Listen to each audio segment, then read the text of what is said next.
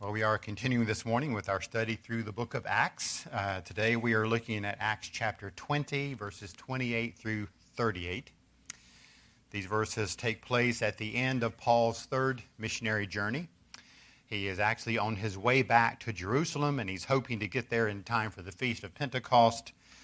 He knows he doesn't have time to actually visit Ephesus again. Uh, so instead, he stops in the coastal town of, uh, of Miletus, where his ship lands there and um, sends word for the elders of the church of Ephesus to come and meet with him there.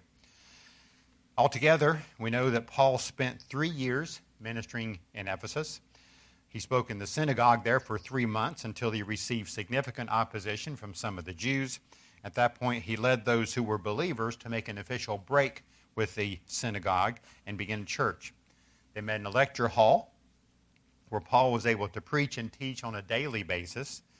And as a result, we are told that all who were in the province of Asia, both Jews and Greeks alike, actually heard the word of the Lord. The Lord worked in mighty ways through Paul. Many people were healed of sickness, of disease.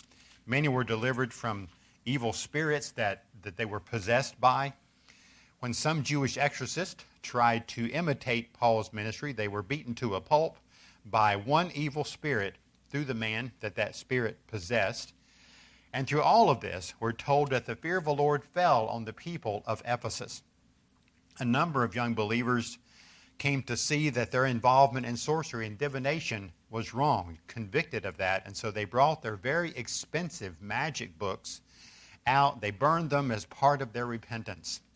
God was doing and had accomplished and because Kent was continuing to do an amazing work in Ephesus. I mean, as the kingdom of God was advancing, what that also means is the kingdom of Satan was being attacked. The temple of Artemis was located in Ephesus. It was, has been described as one of the seven wonders of the ancient world. Ephesus was considered the guardian of Artemis. So the worship of this idol, this mythical goddess, had a dominating influence on Ephesian culture and really Asian culture in general. Much of their life, their economy, revolved around this idolatrous worship. Demetrius was a silversmith in Ephesus, and much of his profits were connected with making shrines and things of that sort in honor, in connection with uh, the worship of Artemis. And in fact, that was true of many of the craftsmen of the city. So Demetrius got them roused up about the gospel message of Paul that God was using to turn people away from that foolish idolatry to faith in Jesus Christ as Lord and Savior. Well, a mob of people gathered in the theater there. Many were swept up into the emotion of the event and had no idea what was going on. But for two hours straight, we are told that they all shattered, shouted together, Great is Artemis of the Ephesians. Great is Artemis of the Ephesians. They bonded together in their worship of their false goddess. Ultimately, cooler heads prevailed and the mob was dispersed. And soon after that, Paul actually left for Macedonia so he could encourage the churches that had been started there in previous missionary journeys. But we can easily see that the ministry in Ephesus had been a truly significant one. Ephesus was a key city in Asia. So Paul wanted to meet with the elders of this church one final time before he left for Jerusalem. His message to the Ephesian elders actually begins in verse 18 of chapter 20. And Paul began that by reminding them of what his ministry had been like when he was with them. He does this several times in this message, reminds them of things that he had said and done. This is probably because there were Jews who were questioning Paul's ministry, uh, questioning his integrity with hopes of convincing the believers to reject Paul, to reject his message. But Paul says, You, you know, you remember what my ministry was like. You yourselves were there. You heard and you saw. He spoke of the fact that all he did, he did as a servant of the Lord. He served with tears as he agonized over the unbelief of many of the Jews, the idolatry of the Greeks. He endured plots that were instigated by the Jews. But these trials didn't keep him from fully declaring the Word of God to them. He didn't shrink back, he says, from declaring to them the whole purpose of God. That included speaking of the need for repentance toward God that included speaking of the need for faith in the Lord Jesus Christ. These were things that were greatly profitable, of course, to unbelievers to bring them necessary to unbelievers to bring them to Christ. But they were also greatly profitable and continue to be greatly profitable for those who've been Christians for a while. There's a continual need for repentance and faith that uh, we continue uh, to apply in our lives. Well, Paul shared with them of his commitment to go to Jerusalem. The Holy Spirit had compelled him to do this. The Spirit also made it clear that there were bonds and afflictions awaiting him. That was not a big concern for Paul. We're going to see it's a big concern for others uh, in the coming weeks. But it was not a big concern for Paul.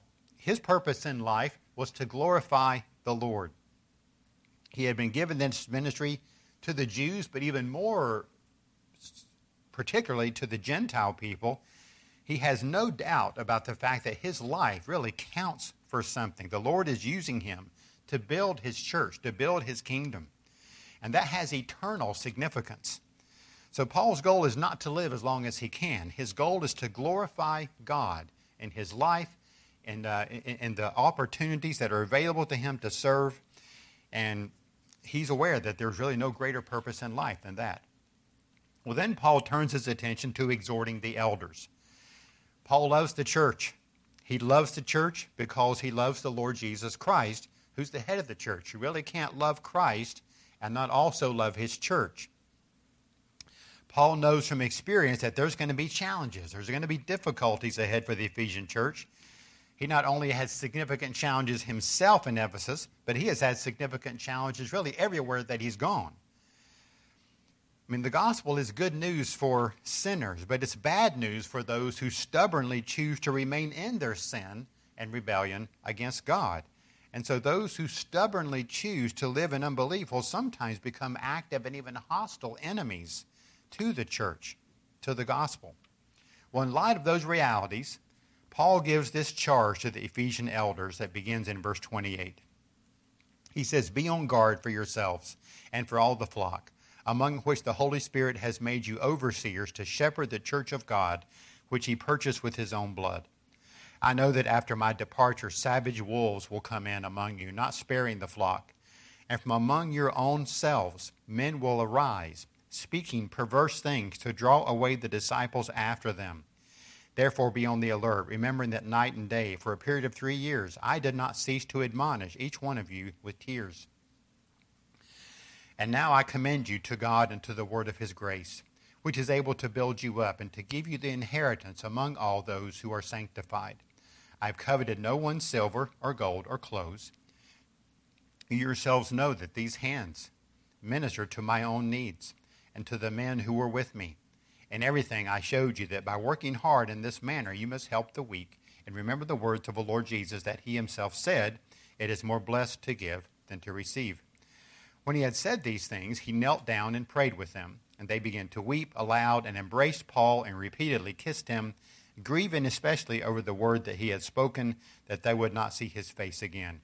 And they were accompanying him to the ship. Two main things that I want to give attention to this morning. First is the fact of just that the church is of, is of such great importance to God. And we see a number of things here that just emphasize that how important the church is to God. And second, because the church is so important, the Lord sees to it that his church is cared for. So, first main point is this the Lord makes it very clear that the church is of the highest priority for him. The church is of the highest priority for him. So, as Paul begins his charge to the elders, he makes really some remarkable claims about the church in verse 28. Again, he says, Be on guard for yourselves, for all the flock, among which the Holy Spirit has made you overseers to shepherd the church of God, which he purchased with his own blood. Now, before we get to the specific exhortations that he's giving there to the elders, I want us to consider some things that he said about the church. First, Paul tells us that the church is a flock that belongs to God. The church is a flock that belongs to God. Paul says the church is like a flock, really a flock of sheep that need to be looked after. And there's a number of times, of course, that the scripture describes uh, us as sheep before our conversion we are described in Isaiah 53 6 as sheep that have gone astray. Of course, sheep are prone to wander off unless they are watched closely by the shepherd. So we are all each inclined to go our own direction, which is opposite of what the great shepherd wants us to do. We disobey his laws. We think that our ways of looking at things are better than what his ways are. We don't want to get hemmed in by what he says is right and what he says is wrong. So before salvation, we are all like sheep who have gone astray. But then Jesus speaks again of us as sheep in John chapter 10. He talks about be, being like sheep who hear his voice, comparing sheep to believers who hear the voice of their shepherd. So, he, so what he does as our shepherd, he grants us the faith to believe that his word is true. He grants us the faith to believe that salvation is in the name of Jesus Christ. And as believers, we continue then to have a desire to hear and understand His Word in the Scriptures. We know that sheep know and recognize the voice of their particular shepherd and therefore will follow their particular shepherd. So Jesus uses that to kind of point out the fact that those who have received Jesus Christ as Lord and Savior hear Christ and His Word and follow Him. And he also describes Christians as belonging to, uh, as being the sheep of his pasture. So we belong really to the Lord himself. He's the good shepherd as opposed to a hired hand who doesn't have a personal interest in the sheep. Christ is the good shepherd, he says, who lays down his life for his sheep. Well, that ties into the fact that Paul speaks of the church as the church of God. The church doesn't belong to the elders. The church doesn't belong to a particular denomination. The church belongs to God. It is God who has called out his church from the foundation of the world. Everyone who believes in Christ for salvation is one of God's elect that he chose and predestined for salvation. In his letter to the Ephesians, chapter 1, Paul says, God chose us in Christ before the foundation of the world that we would be holy and blameless before Him. In love, He predestined us to adoption as sons through Jesus Christ to Himself. So the church belongs to God because He set His love on each believer from all eternity. The church also belongs to God because He's the one responsible for our salvation. He not only chose us, but He also sent His Son to accomplish the salvation that everyone that he chose needed. Salvation is of the Lord. He purposed salvation. Christ accomplished the salvation when he came to earth as a man. The Holy Spirit applies that accomplished salvation to all that God has chosen. He calls us to hear the voice of the shepherd, Savior, and come to him in faith. So salvation is of the Lord. Therefore, the church is a flock that belongs to God. In that same vein, Paul also makes it clear next that the church has been purchased by the blood of God Himself.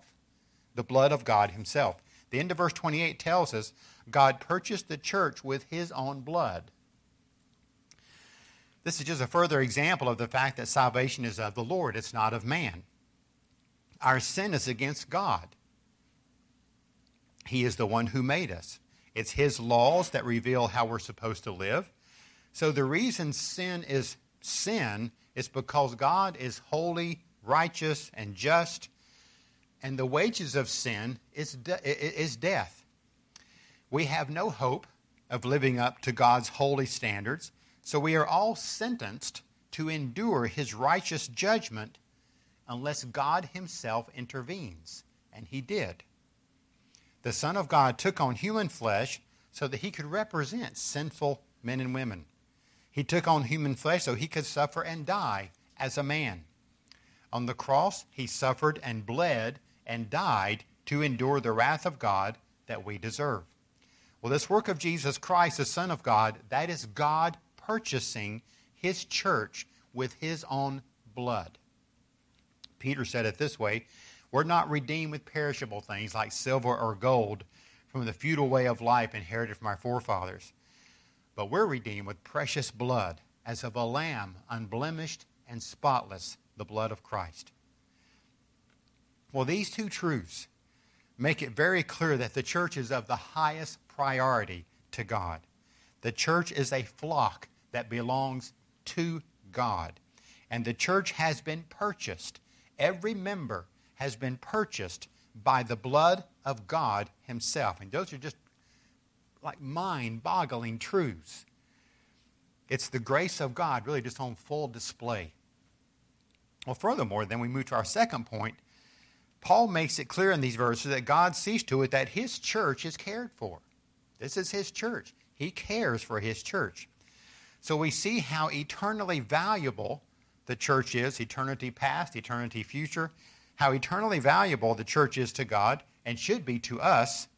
Well, the things that God has done to see that his church is cared for continue to speak of its eternal importance.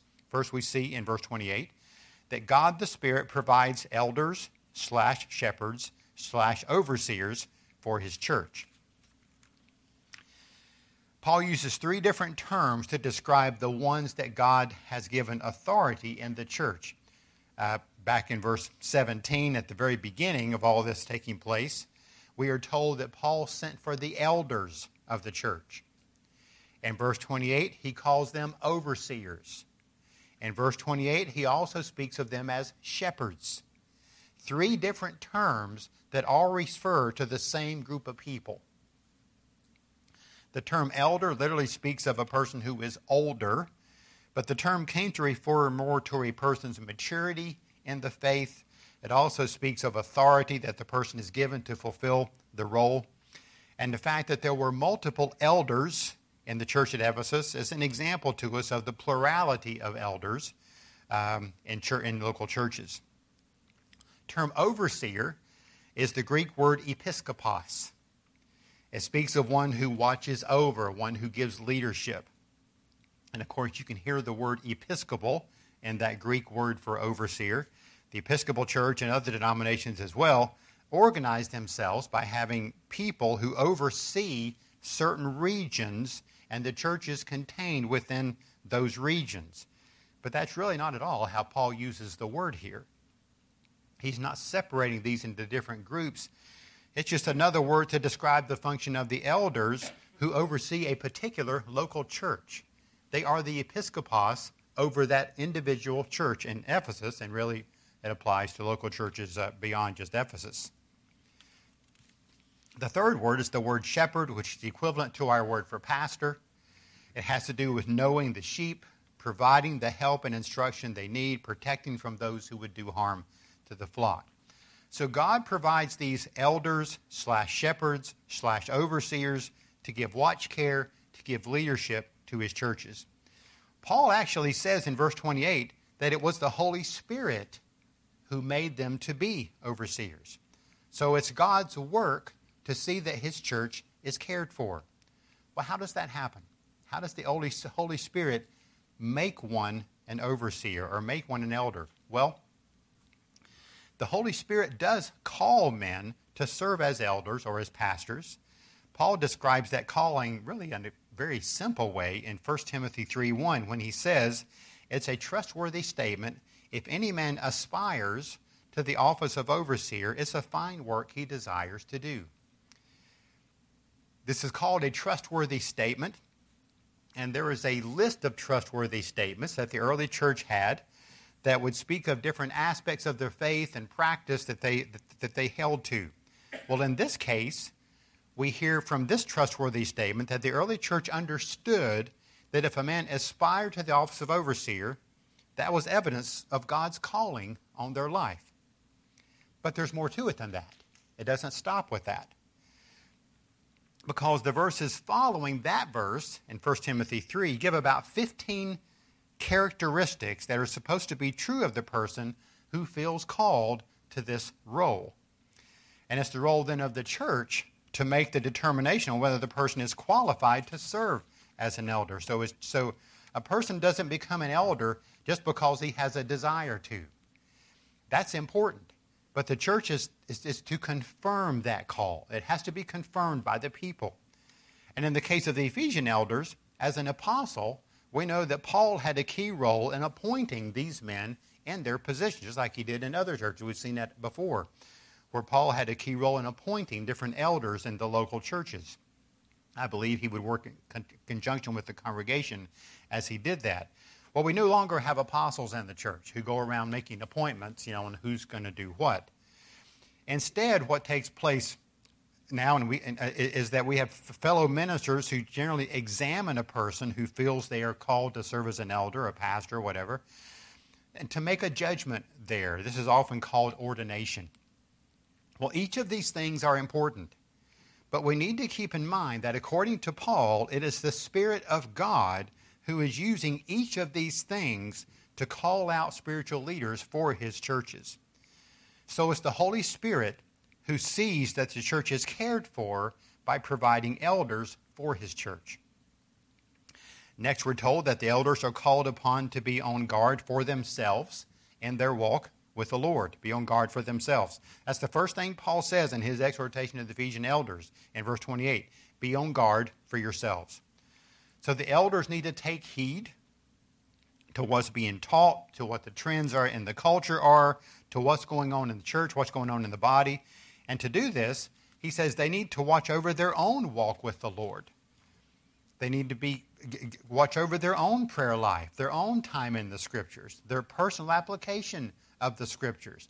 They're giving time to study, dealing with temptation, being faithful to their wives, waging their children in the discipline and instruction of the Lord, and so forth. John Stott said if a man cannot adequately care for his own soul, then they surely can't be expected to care adequately for the soul of someone else. So that's what's behind this idea of watch over yourselves, guard yourselves. So the Lord wants the elders to be sure that they do that. Next, we see the elders are called to be on guard for those in the flock the Lord has given them. So, Paul then follows up on that exhortation to be on guard for yourselves by saying, You're to be on guard for all the flock as well. Well, Paul continues here, obviously, to use the imagery of shepherding like a flock of sheep. And we can think of a flock of sheep maybe grazing in a pasture that the shepherd has selected because it's going to give them the nourishment that they need. The shepherd is going to be watching the sheep to make sure they don't stray off into dangerous places.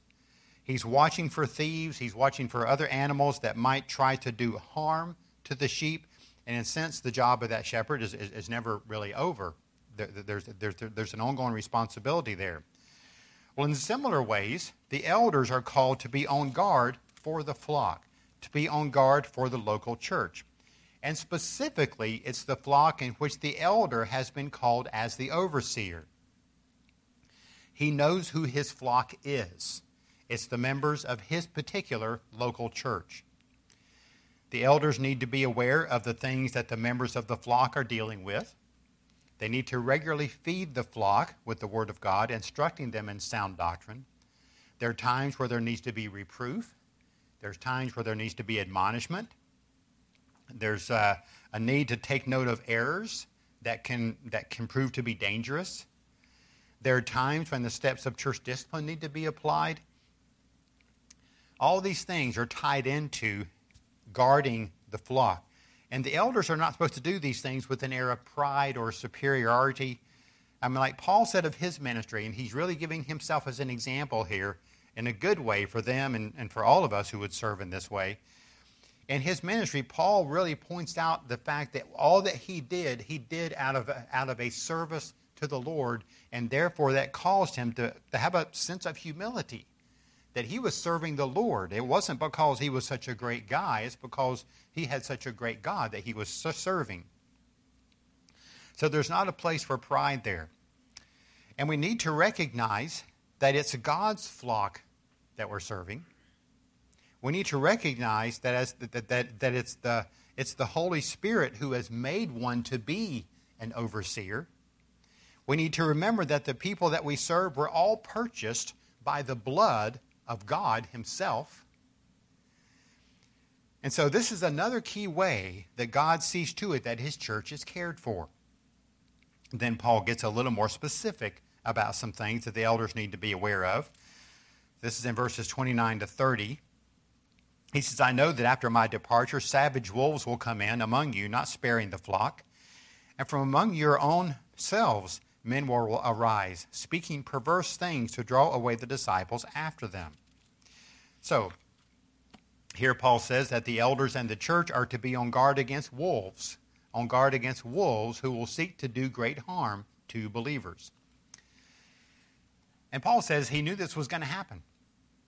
Now, he knew this either possibly the, uh, the, the Spirit gave him insight, gave him understanding that this was going to happen, or he could just know from the fact that it had happened multiple times before, and he knew it was going to keep on happening. Um, and of course, we're going to see in a minute, Jesus actually said the same thing. So, so he warns him. He says, I know this is going to happen. I know this is reality. Now, the wolf, of course, is the natural enemy of, a, of sheep. The wolves Paul is speaking of would be characterized uh, by the idea of being false teachers. They people they may raise doubts about the authority of Scripture. They may distort the doctrine of uh, the, the, the gospel, the doctrine of salvation by faith alone, in Christ alone, by God's grace alone.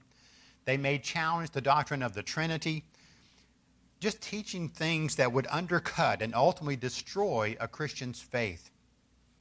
Paul says some of these wolves will come from outside and enter the church.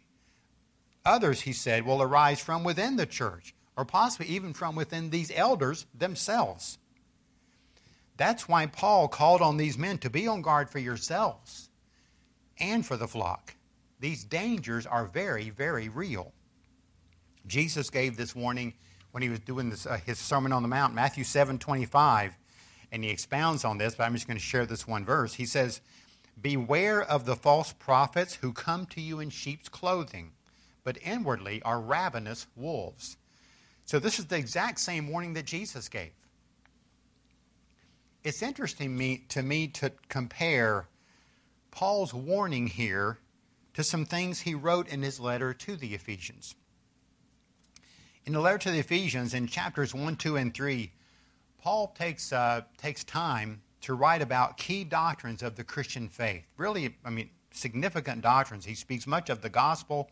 He speaks of the fact that God has brought Jew and Gentile together as one new man in Christ, just a number of things that are in those, uh, those first three chapters.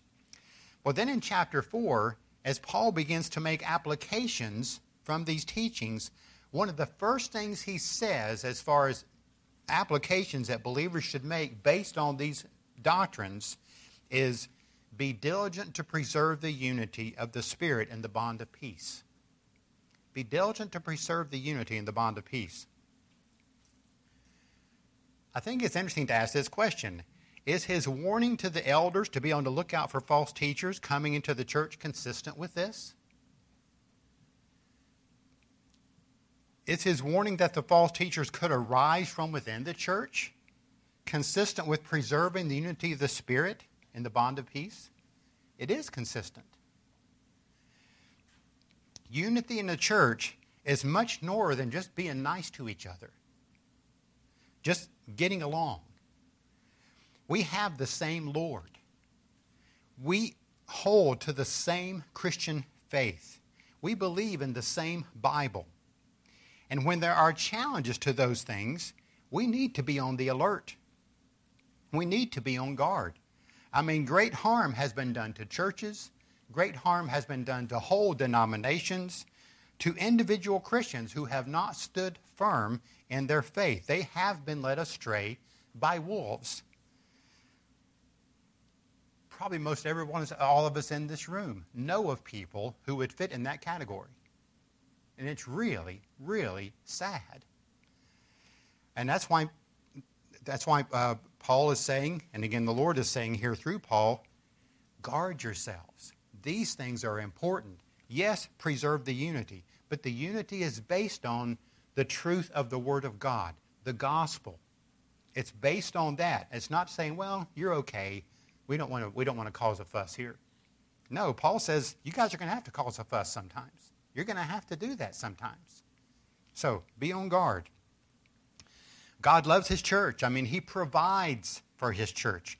So this is a sober warning against those who would, who would speak what he calls perverse things, seeking to draw disciples after them. So he says, watch, be careful, be on the alert.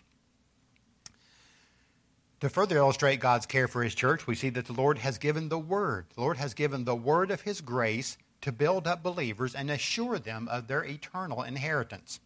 Verse 31 and 32 Therefore, be on the alert, remembering that night and day, and for a period of three years, I did not cease to admonish each one with tears. And now I commend you to, the, to God and to the word of his grace, which is able to build you up and to give you the inheritance among all those who are sanctified. So, Paul re emphasizes the need to be alert there at the beginning of verse 31. Again, these are huge issues.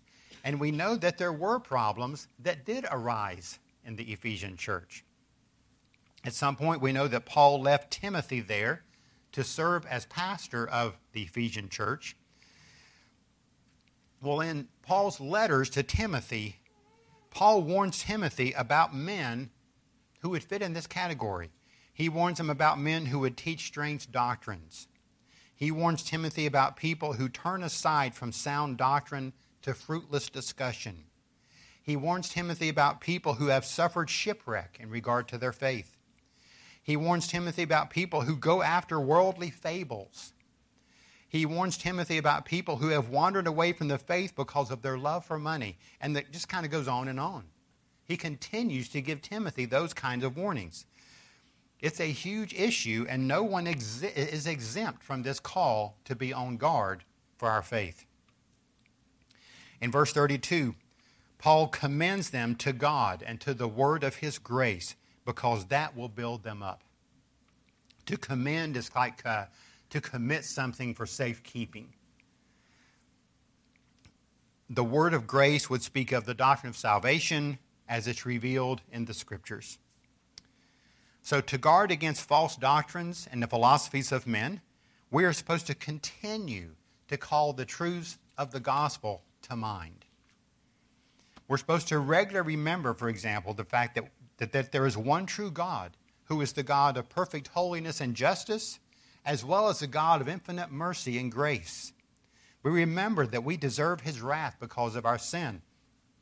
We remember that Jesus Christ, the Son of God, endured the wrath of God on the cross as our substitute, as our propitiation, as the Bible describes it. We must never forget those things. And, and really, as we sing it in our psalms and hymns and spiritual songs, we are continuing to remind ourselves and remind each other. I don't know if you realize, but we did this this morning multiple times. I'm just going to give you a few examples. We sang together, Praise Him, praise Him, Jesus, our blessed Redeemer. And then we uh, sang things related to thanking Him because He is our blessed Redeemer. We sang those things together. We sang of the holy, only, begotten Son of God, who is the Ancient of Days. We sang of that this morning. We sang, I want to know you. I want to know the power of the cross. I want to know the glory of your resurrection. We sang of standing at the throne of grace where the blood of Jesus covers up. That is all just basic Christian doctrine. That's all it is. And we're supposed to never forget it. We're supposed to constantly remind ourselves and remind each other of those basic truths. One of the most important things we can do. And I think that's part of the, the word of His grace, which is able to build us up, to constantly encourage us, to keep us where we need to do. That's a responsibility we have. To give regular attention to the word of the Lord, to give regular attention to the scriptures. God is going to use His word to build us up in our faith. He used His word to assure us of the eternal inheritance that we have in Christ. The Word of God, the gospel, reminds us that every believer is sanctified or set apart in Christ. We are set apart from sin to righteousness. We are set apart from being a, we are transformed from being a slave of sin to being a slave of righteousness, a servant of Christ. So, God has given us the word of His grace to guard us, to keep us from savage wolves that would seek to destroy our Christian faith. Finally, in these verses, we see that the Lord gave Paul an excellent example, as an excellent example, of, of one who lovingly and carefully watched over God's church. Paul spoke of his own example, as we mentioned in verses 18 to 21. In verse 31, he says, He reminds them that night and day for three years I admonished you with tears. And then in verses 33 to 38, we see that example highlighted again. So let me read those verses. He says, I have coveted no one's silver or gold or clothes. You yourselves know that these hands, speaking of his own hands, ministered to my own needs and to the men who were with me. In everything I showed you that by working hard in this manner, you must help the weak and remember the words of the Lord Jesus that he himself said, It is more blessed to give than to receive. When he had said these things, he knelt down and prayed with them all. And they began to weep aloud and embraced Paul and repeatedly kissed him, grieving especially over the word which he had spoken that they would not see his face again, and they were accompanying him to the ship. One thing that false teachers often do is seek to get money from believers for themselves, to profit in that way. Paul points out, he says, I did the opposite. I did the opposite.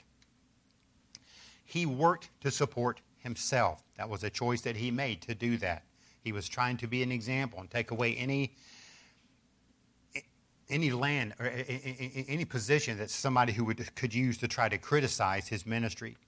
And so, as opposed to coveting material wealth, he focused on helping those who were weak, those who needed help. And he says, Jesus himself said, it's more blessed to give than to receive. You might know that that is not something we read verbatim in the Gospels, though it is clearly something Jesus spoke of in general ways but I think he also said that specific thing, and, uh, and Paul understood that, and I think Christ himself showed him that. But God promises a blessing when we give. He promises a blessing when we help, when we encourage others. Now, the closing scene of Paul with the Ephesian elders is when they kneel together in prayer. It's not hard to imagine some of the things that they would have prayed about. I'm sure Paul prayed for these men that the Spirit, knowing the Spirit had set them apart to shepherd this church, he prayed that they would faithfully guard the flock as well as guard, watch over their own lives, as he just told them to do. He certainly committed the church of God to his safekeeping. Likewise, I'm sure the elders prayed for Paul as his ministry was going to continue. They would never see him again, but they know he's going to Jerusalem. They know it's going to get hard for him. Uh, they're not sure exactly what's happening there. It was a very emotional departure, ultimately, as they, uh, as they escorted and walked with Paul as he returned to the ship that he was traveling on. Paul is just a great example of one who carefully watched over the churches that the Lord enabled him to plant. He taught them the scriptures. He did not shy away from teaching the whole purpose of God. He knew that all of the scripture was profitable. He gave sober warnings he did all this out of love for the Lord, out of love for the people. And all this is evidence for how important the church is ultimately to God. The church that He purchased with His own blood. It's evidence also for the lengths the Lord goes to make sure that His church is actually cared for. He loves us. Lord, we thank you so much for your word. I thank you for the example of Paul that we see here, just an example that is um, it's just so helpful to see it. It's uh, intimidating sometimes as I look at it as someone who is a pastor and knowing it's far beyond the kind of things that I know that I have done. But Lord, I just want to thank you for the example that we see in him. And Lord, I want to thank you so much for the things that you have done just to show us, just to the fact that we could even be your church, the fact that there is even a group meeting here today to hear the scriptures, to, to praise, to encourage one another, to take the Lord's Supper together later, later the fact that we're even doing that is because you have chosen us as your church. You have provided our salvation. You are the one responsible for that. We thank you so much for the blood of Jesus Christ that has paid the price for our sin and has completely accomplished every aspect of our salvation. Thank you so much for what you've done. Lord, help us to be faithful. Pray for those who are uh, elders in our church now presently, uh, that we would be people who would guard ourselves, watch over our own lives, and that you would also grant us what we need to be able to guard and watch over the church as a whole. Lord, I ask for each of us here that you, that you would cause each of us to see how important it is to guard our own walk with the Lord, to be careful, to be watchful, Lord, help us all to do that. There are so many things that are out there, so many people that can easily push us off in, the, in directions that are not healthy and can even be dangerous. Lord, I ask that you would guard us. I ask that you would truly keep us in your hand and not let us go. If you're one who's never put your faith in Jesus Christ, I would encourage you to, to receive Christ as your Lord and Savior. A prayer like this would be a way to start. Lord, I realize that I'm a sinner. I realize I have not lived the way you want me to live. I know I have not trusted you like you want me to trust you. I, commit, I, I admit my sin, but I want to receive Jesus Christ as the one who saves me and forgives me of that sin. I want to commit my life to Him as the Lord and Master of my life. If you want to talk in more detail about that commitment, you can make a note on your tear off. Those who are watching online can reach out to us through the website. It is the name of Jesus Christ that we